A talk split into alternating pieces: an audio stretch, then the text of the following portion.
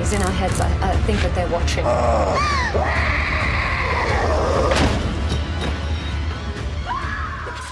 Hello and welcome to the Matt's Movie Reviews podcast. I'm your host Matthew Pejkovic and this is episode number 257. Releasing in Australian cinemas on the 7th of November and also appearing as part of the Monsterfest Film Festival that is due to leave the comfy confines of Melbourne and hit the road on the 31st of October is The Furies, a suitably savage slasher horror film that rips away at genre convention to stand out as its own beast of a movie. Join me on the podcast is The Furies writer and director Tony D'Aquino. Don't, Tony, I thank you very much for joining me today. Uh, thanks, Matt. Thanks for having me. And that's a great description of the movie you gave there. Um, speaking of great descriptions, so I read uh, a bit about the pitch that you put towards the funding bodies for the Furies, and you said it was Halloween meets Battle Royale, and that is such a apt description. I was just curious though, where did that idea first originate? Uh, so the um, film came about um, in 2015. Screen Canberra ran a uh, program called Accelerator Pod, which was basically a pitching competition. So a script writing classes combined this with a pitching competition where they were asking for ideas for low budget genre films, and you had to pitch basically three ideas over a number of weekends. And that was one of the first ideas I pitched. And it came from I've always loved um, the films, horror films of the 70s and 80s, especially this kind of slasher exploitation movies. And I just had this sort of idea what happened if using that final girl trope where it's always kind of one surviving woman and the masked killer. What if you had a bunch of final girls and a bunch of their match killers together and they had to fight off to the death? That's kind of where it came from. Usually in those slasher films, it's the one killer. Um, the one guy who goes around doing all the damage. And this film's really interesting because he had several. Um, was it always the idea from the beginning to have more than one bad guy? I mean, it started off being a kind of like a traditional slasher film and then evolved to what it was now. Yeah, no, it's always going to have multiple masked killers and multiple women. So it's like multiple, it's multiple final girls with their match killers. So imagine the idea initially when I pitched it was kind of like imagine Laurie Strode from Halloween and Michael Myers have to face off against um, Jason and his final girl and all those yeah. all together in one kind of death match. Yeah, so there were always going to be multiple masked killers. That was always the idea. The great thing about each of these guys is that they have these distinctive looks, and that the looks, the masks themselves are just really effective. They're really kind of strike uh, striking. Um, when it comes to the look themselves of the mask, did that come through the script, or is that something that evolves later when you get involved with your practical effects and makeup people? It was always there in the script. Um, initially, I wanted to have Master original, but also paid, you know, homage or kind of could um, reflect on previous films. So you can see, can trace the origins back to um, of some of the killers to, you know, films like The Burning or Tourist Trap or Friday the 13th and Texas Chainsaw Massacre. So that was always in the script.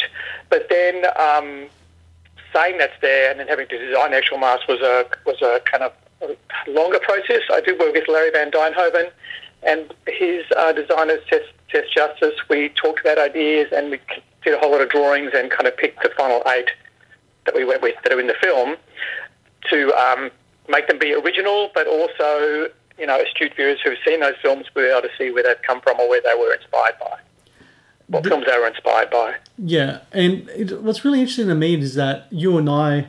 And a lot of people as well. We are big fans of those 70s and 80s horror movies. And um, I'm talking to a lot of filmmakers these days, horror filmmakers, that come from that, that that's their films, that's the films that they grew up with, and they are really embracing practical effects. It really is making a comeback. Um, was practical effects always going to be the road that you were going to travel down in regards to depicting the, the kills, etc., in this movie? Yeah, I always want. Yeah, I think everyone who's watched those films from either loved practical effects, so I always wanted that to be in the film.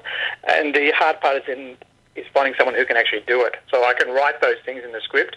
Um, but luckily, you know, I was um, I was introduced to Larry and we became good friends very quickly because we had like the same sorts of movies and had the same visual references, and he was able to bring those things I described to life. Like the scene that I wrote that has become kind of a little bit infamous as the kind of most realistic, horrific death scene ever filmed. Um, has uh, I wrote it, but I didn't actually know if anyone could actually do it. But kind of Larry figured out a way to do it and made it look as great as it, as it is. So I did always want it to be practical effects. I just think CGI can, is, of course, is great for some things, but I think for visual effects like this, uh, practical effects, prosthetics have a have a bit of a weight to them, and uh, even the mistakes help to make them look more real. So there are little mistakes in all the effects because they're not perfect, but that helps to, in a way, sell the believability and help you get past the um, helps with suspension of disbelief. Where sometimes the CGI can be too clean or too perfect, and you're kind of actively looking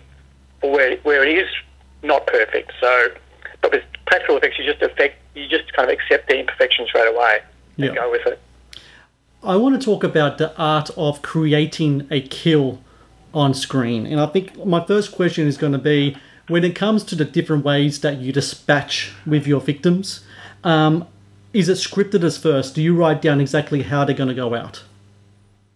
Yeah, I wrote down ex- exactly how the, all those kills that are in the film uh, were in the script originally. So I did write that very specifically how they were how they were to look and how, how they were to be how they were supposed to play out. Um, yeah, that, that's nothing really changed from what I wrote in the script. when it comes to actually doing it on screen, you have, like you said, you have Larry, you have his team. He's confident that he can bring that to life. When it happens in front of you, you're seeing what you wrote down, which you said before you weren't sure if it could happen. He's making it happen in front of you. What is your first reaction? So the first big effect we had was the um, axe to the face scene, which we did on day two, and it was the first effect I'd seen.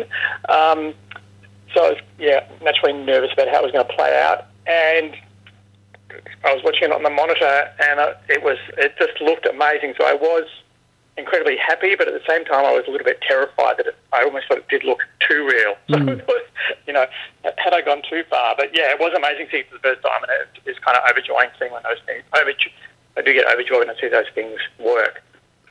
What is it like when you are screening your film and you know these moments are coming up and you hear that reaction from the audience? What is that feeling like from you as a filmmaker? Uh, it's amazing. I mean, every screening is kind of torturous for me to watch because all I can see is all mistakes and all the things I want to do differently, all the things I want to go back and change. But when those moments work, it's incredible. It's exhilarating. So recently at um, the film screened in Norway at Oppdal, the Festival of the Mountains, where, do you know the film Troll Hunter? Yes, I do. So where that was filmed, there's a small film festival up there called Brummers Creek, which is amazing. So the film screened there, and after that, that first kill scene, there was kind of a gasp, and the audience was silent for a beat, and then a woman in the back row just kind of involuntarily kind of yelled out, "Holy shit!" Hmm. so they're kind of that's that's the best thing when that really works and gets people and kind of yeah gets the reaction you want. They're kind of because it's hard to do these days because people have seen so much in movies to make make something that has an impact. And I think that is a really good point as well because you want to push the envelope as far as you can to get a reaction, um, but at the same time, you want to make sure that it works for the story. And in your case, the gore scenes, because I'm not a big gore hound, but if it works in Yeah. context with the story, then I'm cool with it. And in your movie, it does certainly do that. Yeah, I mean, I hope so because I mean, really, the heart of the film is the film's really beyond the gore about friendship and betrayal and what you'll do to survive. And also, I was very conscious about redressing, even though I love slasher films. Towards the end of the cycle, they did become problematic. They did become a little bit misogynist and sexist. So I wanted to redress some of that in this film, so that there is all women basically behave sensibly and they do what they no one behaves stupidly. They're doing what they need to survive.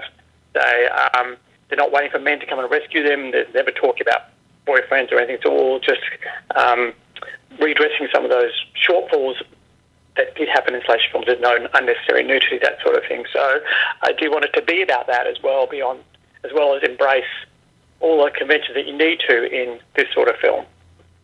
I think the the great thing about filming in Australia is that like not far from our own backyards, there's always locations where we can shoot films that are very unique to the screen.